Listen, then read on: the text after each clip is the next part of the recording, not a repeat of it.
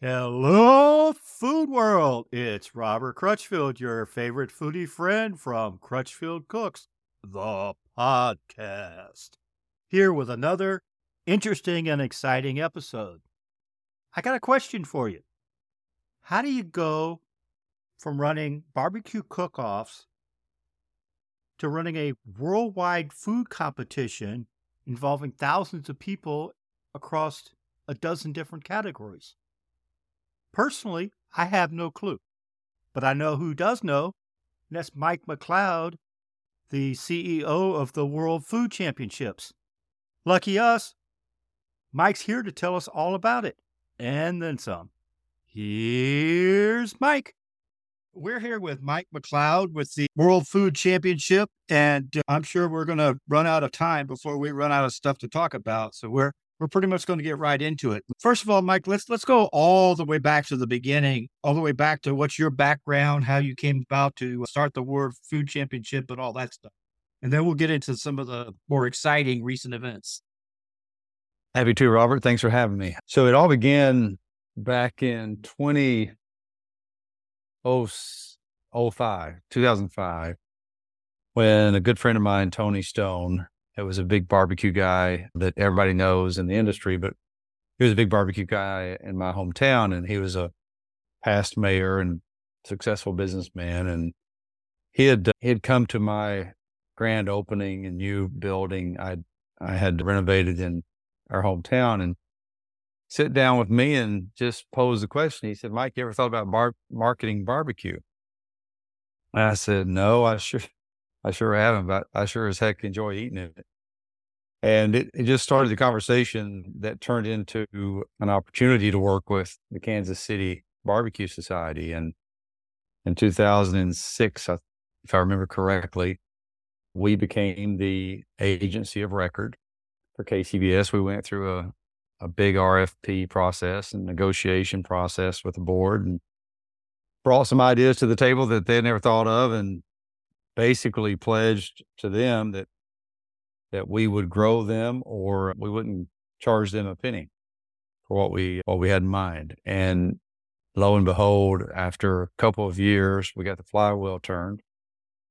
And it it led to massive growth, both in contest membership and especially in sponsorship. And then a couple years after that, we even gave birth to Sam's Club Barbecue Tour, first national barbecue tournament ever on that kind of level. And it, it just really whetted our appetite for competition food. And about five or six years into it, we, we realized that barbecue was a big silo type industry and it was inclusive of other kinds of food like dessert, sometimes a steak, certainly side dishes. You know, teams were competing and in addition to the barbecue categories, they're like, can we do something else? And enterprising contest directors gave them an opportunity to do that.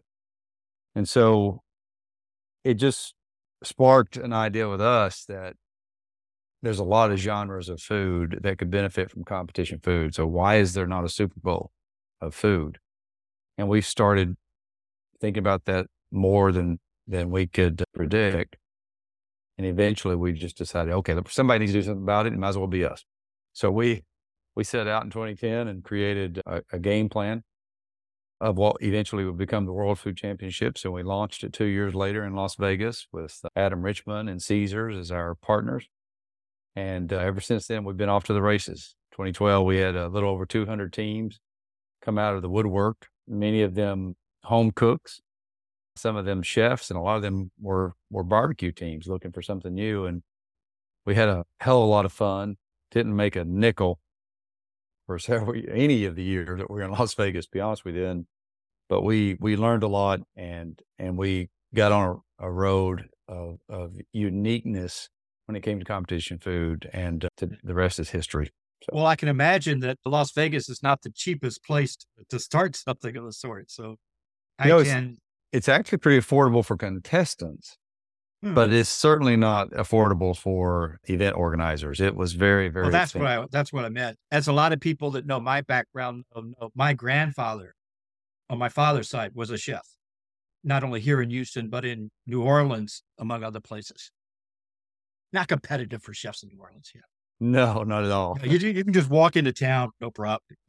anyway, talk to the Brennans while you're at my, it. My my grandfather, he both worked for other people and owned his own restaurants and catering firms.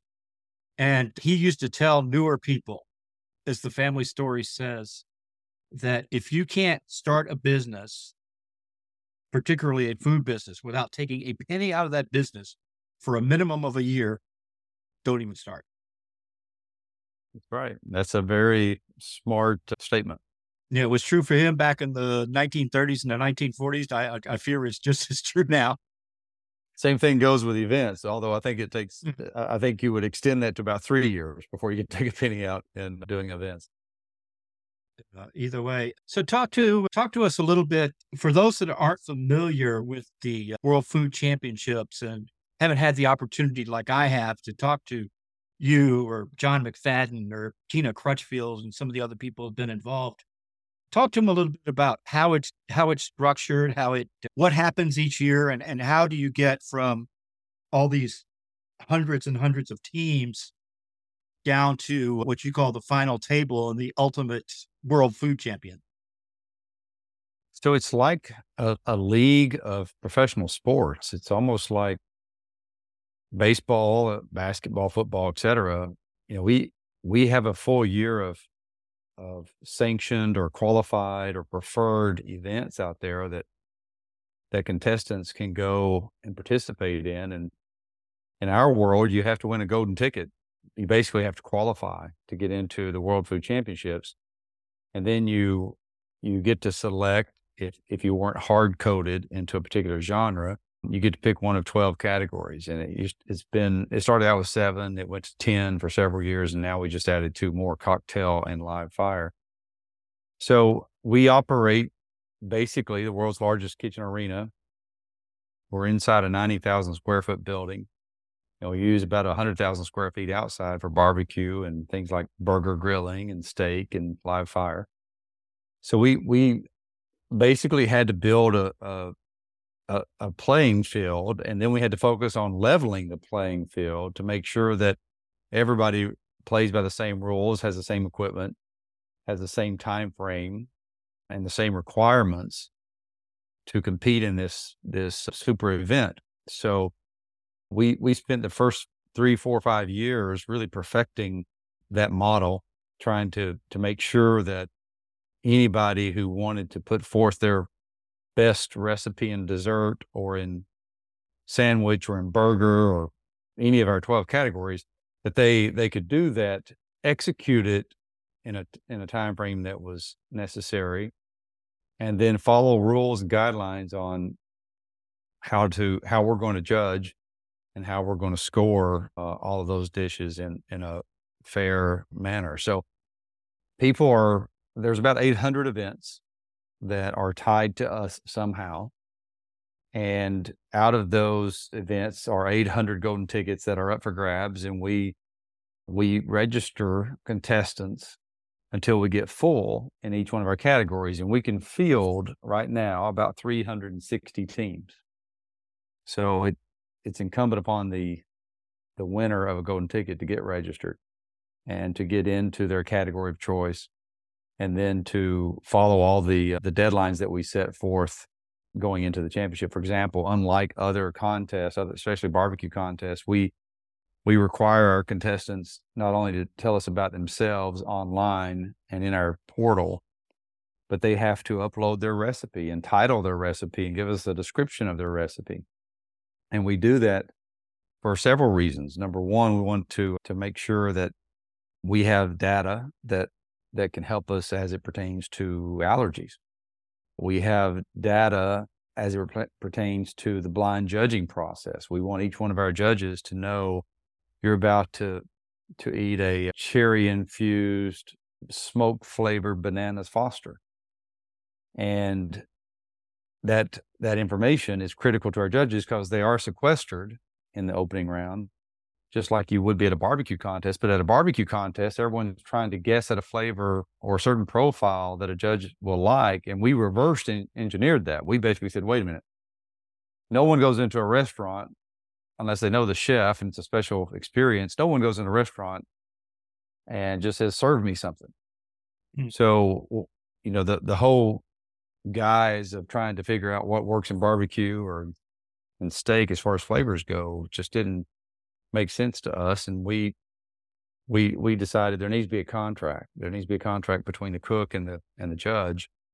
And we'll let the cook tell us what that contract looks like. And then we'll have the judge tell the cook how well they executed it.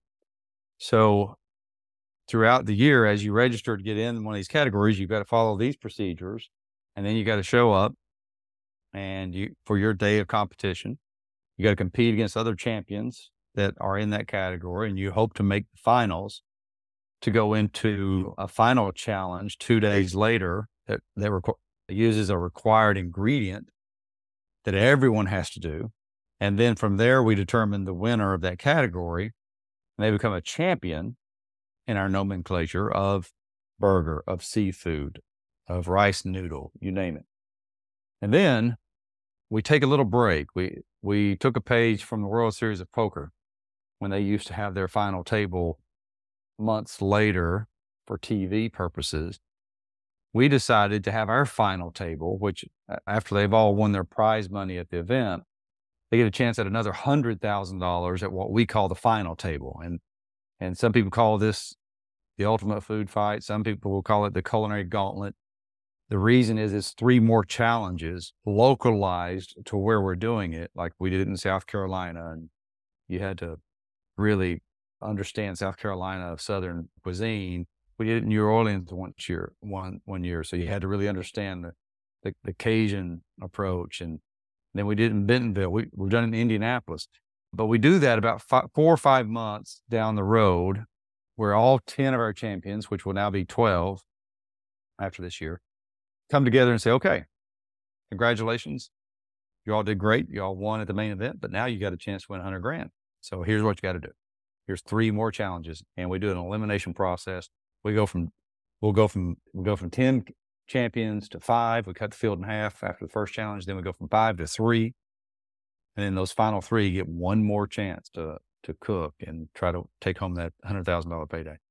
Well, and I think one, one of the things I like about the final table is not just that, but it's a matter of, okay, you may be the world seafood champion, you may be the world barbecue champion, but final table is your chance to prove you're not a one trick pony. Right. Because exactly because right. Uh, when you get to final table, and I saw some of this year's final table on the internet, when you get to final table, it could come from any of those 12 cuisine, cuisines and then some.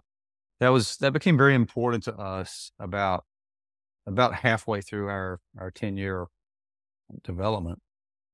We realized that it really, if we're going to be like the American Idol of food, mm. then it is about being a great or the best cook of the lot. It's not about being a great dessert champion. It's not about being a great barbecue champion. It's about can you cook anything that's thrown at you. How good of a culinary artist are you?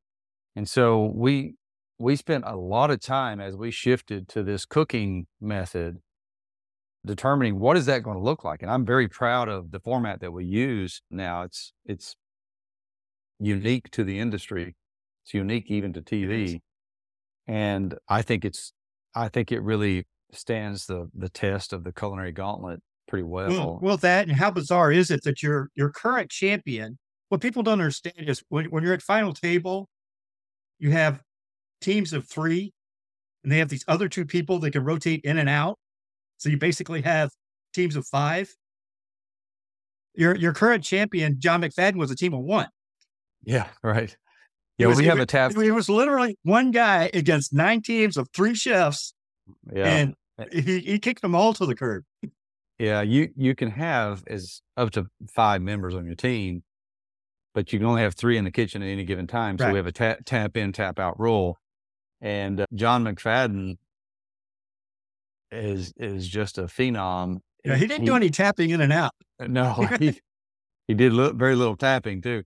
He was busy all the time, and and he he did such a phenomenal job at the main event, winning the seafood category he was like a machine. We had a we had a a Michelin star chef who was one of our master judges walking around and and determining based on our new format who deserved to go into the finals if they didn't score well enough to go in the finals. And and that's been a new wrinkle that we we love that we added at 10th anniversary.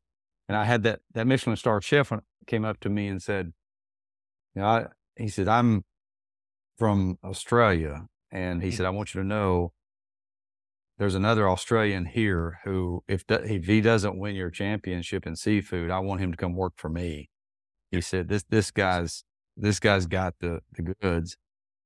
And every one of my master chefs had John McFadden on their, their note card and their recommendation to move forward if he didn't score high enough to move forward. Well, I didn't need to.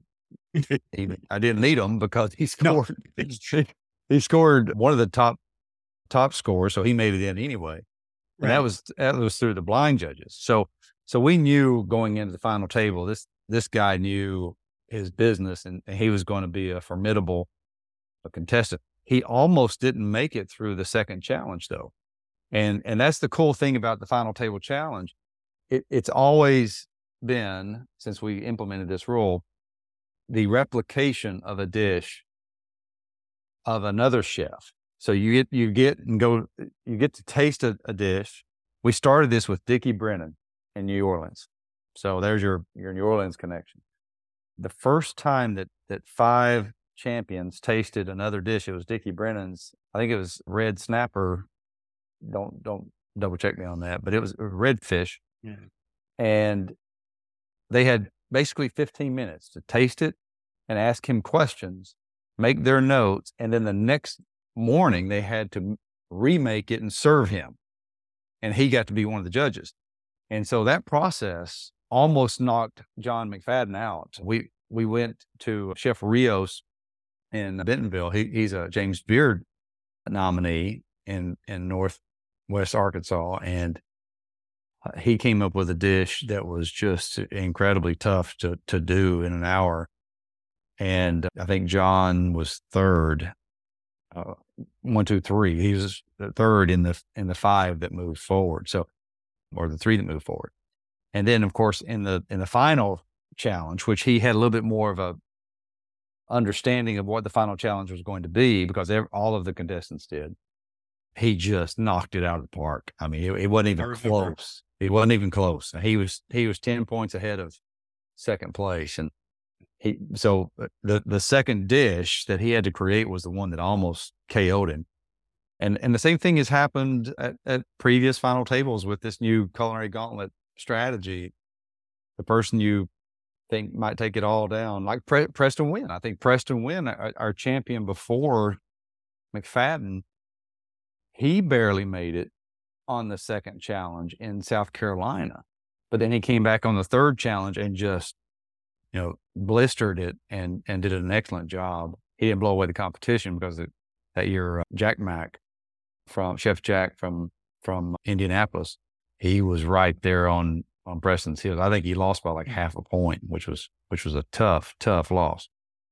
Yeah, I, it, but that's one of the things to me as a as a spectator and and whatever else I may be, that I like about the World Food Championships is that there are other international competitions out there, principally inside, say, World Chefs or the American mm-hmm. Culinary Federation, but they're mm-hmm. very definitely geared toward professionals and and they're very oriented toward fine dining.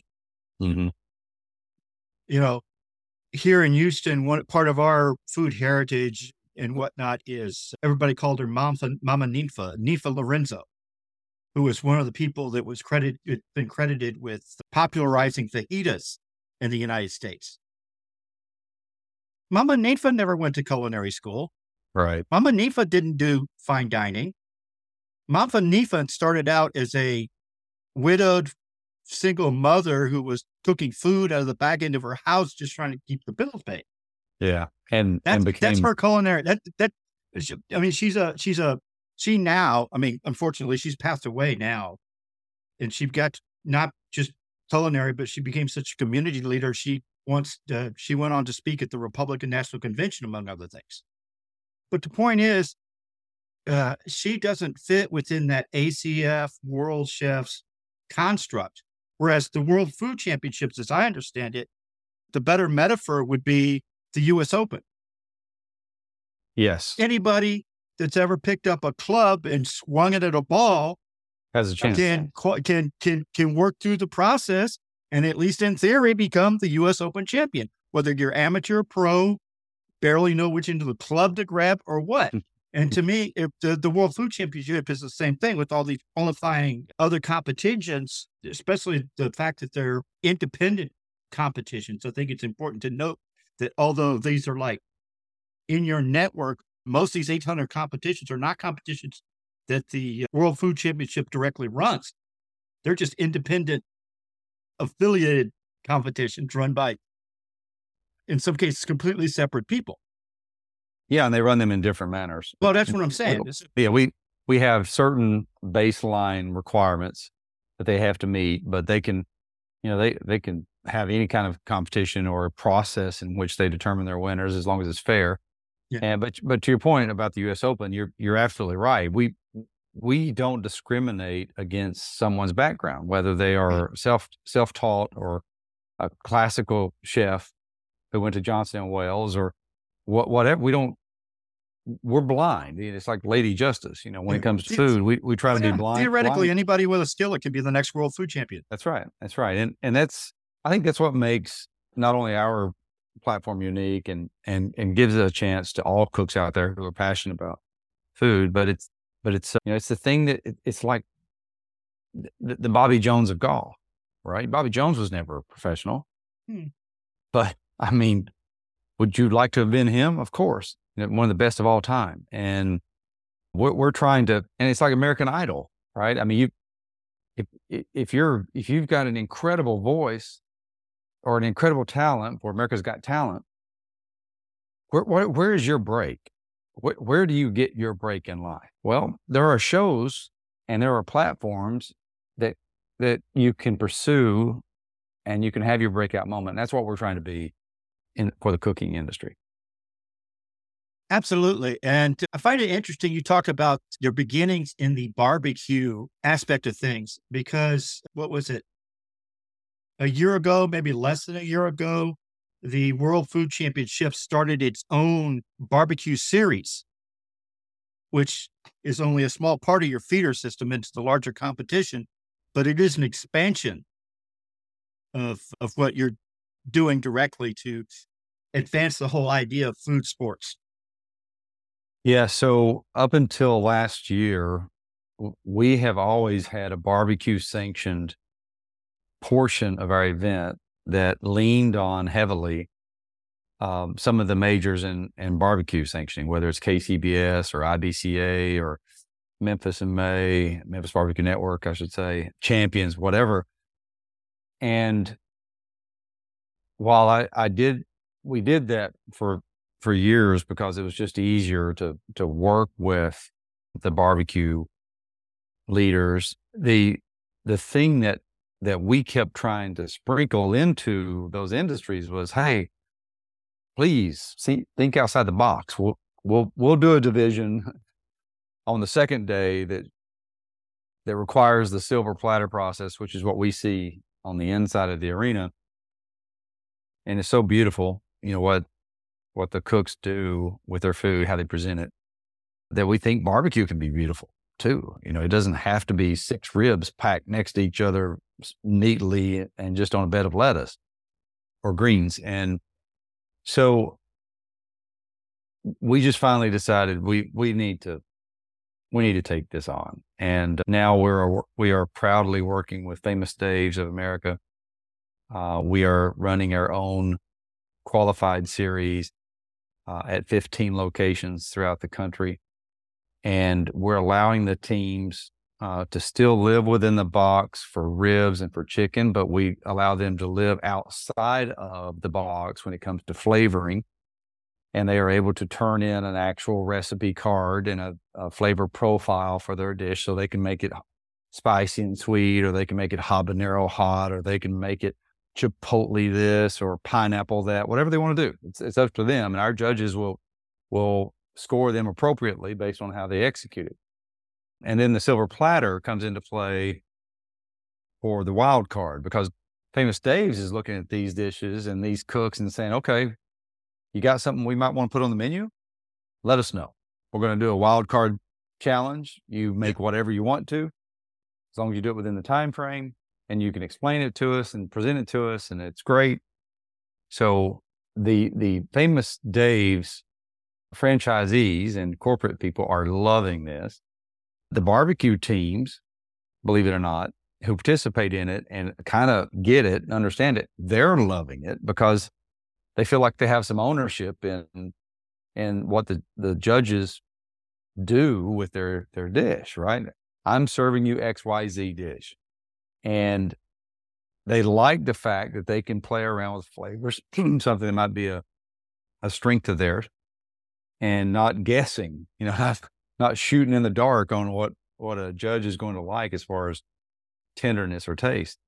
So that's where we're starting. That series, we've already got words that that series is going to be renewed and that it's going to be expanded. And we're probably going to flip it over into a silver platter process for all three uh, categories in that scenario. And then eventually we'll do that at uh, World Food Championships for barbecue. It'll, you'll have to turn in on a silver platter, whatever you're making.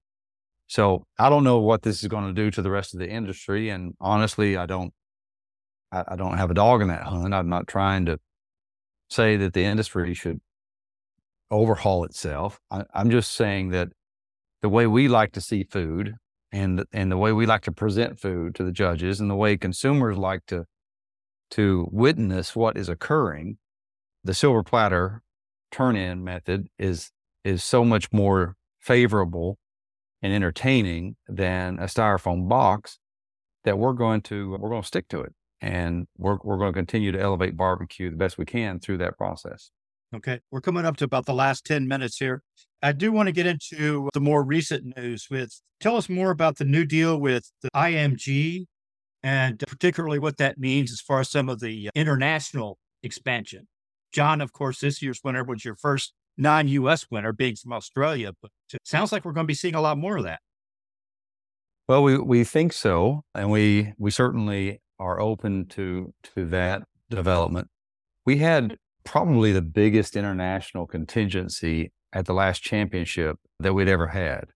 We had, like in Burger, we had a Japanese team, we had a French team, we had a Dubai team, and American teams. It was it was quite the collection of cooks, and and that's a sign of of what we've been trying to achieve over the years. Of course, we got interrupted by COVID uh, for a couple years, but our goal has always been as the as the World Food Championships to to have representation from around the world at our event and make it open to all continents. So we we have been in numerous conversations about expanding over the last four or five years. And I've been looking at proposals and looking at potential partners and trying to figure out what is the best way for this thing to move forward, for it to grow appropriately and be funded appropriately. And turns out that IMG was was the ideal match for us. We we got very familiar with their whole enterprise, which covers uh, not only food events in, in, wonderful international cities like Singapore, Sydney, Abu Dhabi, etc. But they are also very big in professional sport leagues and then developing leagues, right? So as we shared our vision and and they shared their interest in trying to take food sport to to a whole new level. We just realized okay this this feels really good and let's let's put all this in a in a legal framework and see if we if it still feels good. And we spent about 6 months doing that and uh, sure enough we we didn't change our mind throughout the entire negotiation process and and today I have the the biggest partner of of capital, of vision, of talent, and of reach than than I ever could have dreamed of. And it's it, what it means to us, I believe, is longevity. It means that we we will truly reach our global vision quicker and better. And then for me, hopefully it's it's one of those legacy plays that, you know, once once Mike McCloud decides to to hang it up and play golf every day with his son, that this this will continue to be a, a phenomenal platform through the leadership of other very smart, very capable, very passionate people. So it, it's it's been a labor of love, but now it's about to become a, a global a global phenomenon that that uh, could not have happened under just my my personal leadership and capabilities. Sure, sure. Let's talk venue a little bit before we we finish up. Final table this year, of course, was in Dallas. Where's where's where's this year's championship going to be, and where are you going to do final table the next time? Is that going to continue to rotate? How are you how are you going to do that? So so this year's final table has not been announced on where it's going to be. Our main event will be in Dallas. Last year's final table was in Bentonville with Sam's Club and, and Walmart as our hosts, and we we loved doing it in Bentonville because of them, because of of the whole retail and product uh, development side of things that that we'll be talking about probably the next time you and I get on on this together. But the, the option is coming down to Bentonville or International City. Uh, now with IMG and its reach and its events like Taste of London, ta- Taste of Dubai, Taste of Singapore, uh, Taste of Sydney, we we legitimately have the ability to add a, a, final table component to some of those existing events that already have infrastructure and have consumers and sponsors tied to it. So we're we're discussing that possibility of possibly going to our first international destination for the final table. Uh, but we're also weighing that against the commercial value and and product value of of keeping the final table in Bentonville, Arkansas. So either option is great for various reasons. We we hope to have that decision made by the time November gets here, so we can announce it in Dallas at the main event. Okay. And of course, uh, I keep going back to John, but John being from Australia, he can tell you already some of the challenges involved in going from one country to another to compete and not knowing who the suppliers are and not knowing right and trying to pull it all together. So certainly shipping a lot of contestants from this country to London, to Dubai, to wherever, there would be a lot of logistical challenges, not only for the for you as the organizers, but for the contestants as well. Yeah, the easiest thing for us to do would be to stay in Bentonville because domestically, domestic travel, domestic familiarity, my team traveling in, the the resources and facilities that exist in Bentonville that give us world class cooking facilities. So uh, that that's the that's the layup strategy, and it's not that it's just a layup. I mean, it's it is a strategic uh, goal no matter what because with with Walmart and Sam's Club there and their their reach and their power from a commercial standpoint is just unmatchable or unimaginable sometimes. But but it, there's a sexiness to doing an international location too, and and we have to look at the finances of it because we'd want to help the teams get there uh, in some form or fashion, and and then obviously we have to work with new purveyors and suppliers on the food side. So it, there's a lot to consider, and you make a really good point. It may be that we're we're domestic for another year or two, but uh, I, I, think I, our I would love to see an international final table, and if we can't do that, what we might end up doing is an international tour of champions where we we take five or six or so many of our world champions and and put them into a a touring experience that goes to these other events and is replicatable from a from a quality standpoint. So that's the, those are the things that that I get to talk about now uh, that I didn't prior to this this merger. So it, it's kind of a fun conversation. Unfortunately, we're going to have to just about cut it off there. Did you want to throw out your URL and any other contact information for people that might want to get in touch? Yeah, the key one is worldfoodchampionships.com.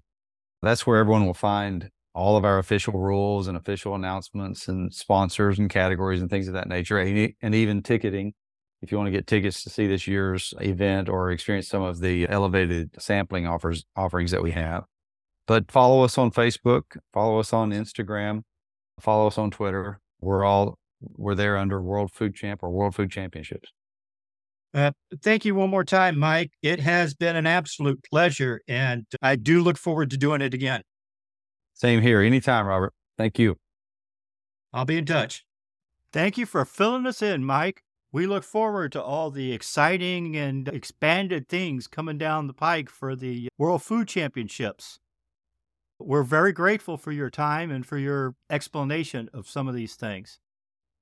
For the rest of y'all out there, if you want to see some more of our great content, be sure and go to www.learnmoreeatbetter.com. And if you want to help us keep going and growing, don't forget to visit our support page at www.ko-fi.com slash Crutchfield Cooks. That's www.ko-fi.com slash Crutchfield Cooks. Until next time.